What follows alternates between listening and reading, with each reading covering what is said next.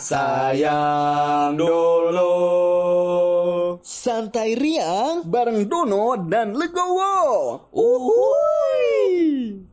Hai, halo, apa kabar sobat sayang? Alif Lego balik lagi untuk kalian, tapi kali ini gue sendiri aja tanpa Aldo. Yang buat berbeda, gue akan membacakan suatu berita ke sobat sayang. Tapi tenang, gue akan membawakan materi secara santai dan riang seperti biasanya. Nah, sobat sayang, tiap hari, tiap menit, tiap detik, rasanya orang-orang yang terinfeksi COVID-19 terus bertambah. Gue miris melihat ini semua karena bukannya berkurang, tapi malah bertambah tiap harinya.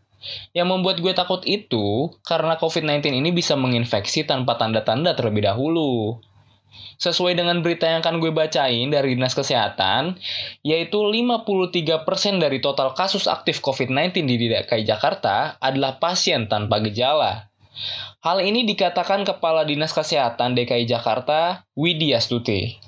Saat ini Pemprov DKI Jakarta menyediakan beberapa flat isolasi mandiri yang bekerja sama dengan Wisma Atlet dan beberapa hotel dan wisma di wilayah Jakarta untuk menampung pasien tanpa gejala. Dalam kesempatan tersebut, ia juga mengungkap presentase kasus sembuh pasien COVID-19 di DKI Jakarta kian meningkat. Per 1 Oktober, sudah ada 61.321 pasien yang dinyatakan sembuh dari 74.368 orang dengan tingkat kesembuhan 81,1 persen. Meski ini adalah kabar baik, Widya Stuti tetap mengingatkan agar masyarakat tetap waspada dengan risiko penularan COVID-19. Wah, cukup ngeri juga ya sobat sayang. Banyak yang terinfeksi COVID-19 tanpa gejala.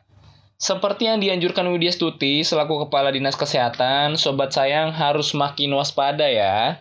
Karena kapan saja kita bisa terinfeksi COVID-19. Untuk kalian pastinya tetap stay safe, stay healthy, jangan keluar jika nggak penting-penting banget. Dan intinya semoga COVID-19 ini bisa hilang secepatnya. Dan terima kasih banyak untuk sobat sayang yang udah dengerin informasi dari gue. Dan pastinya gue akan kembali menyapa kalian dengan informasi menarik selanjutnya.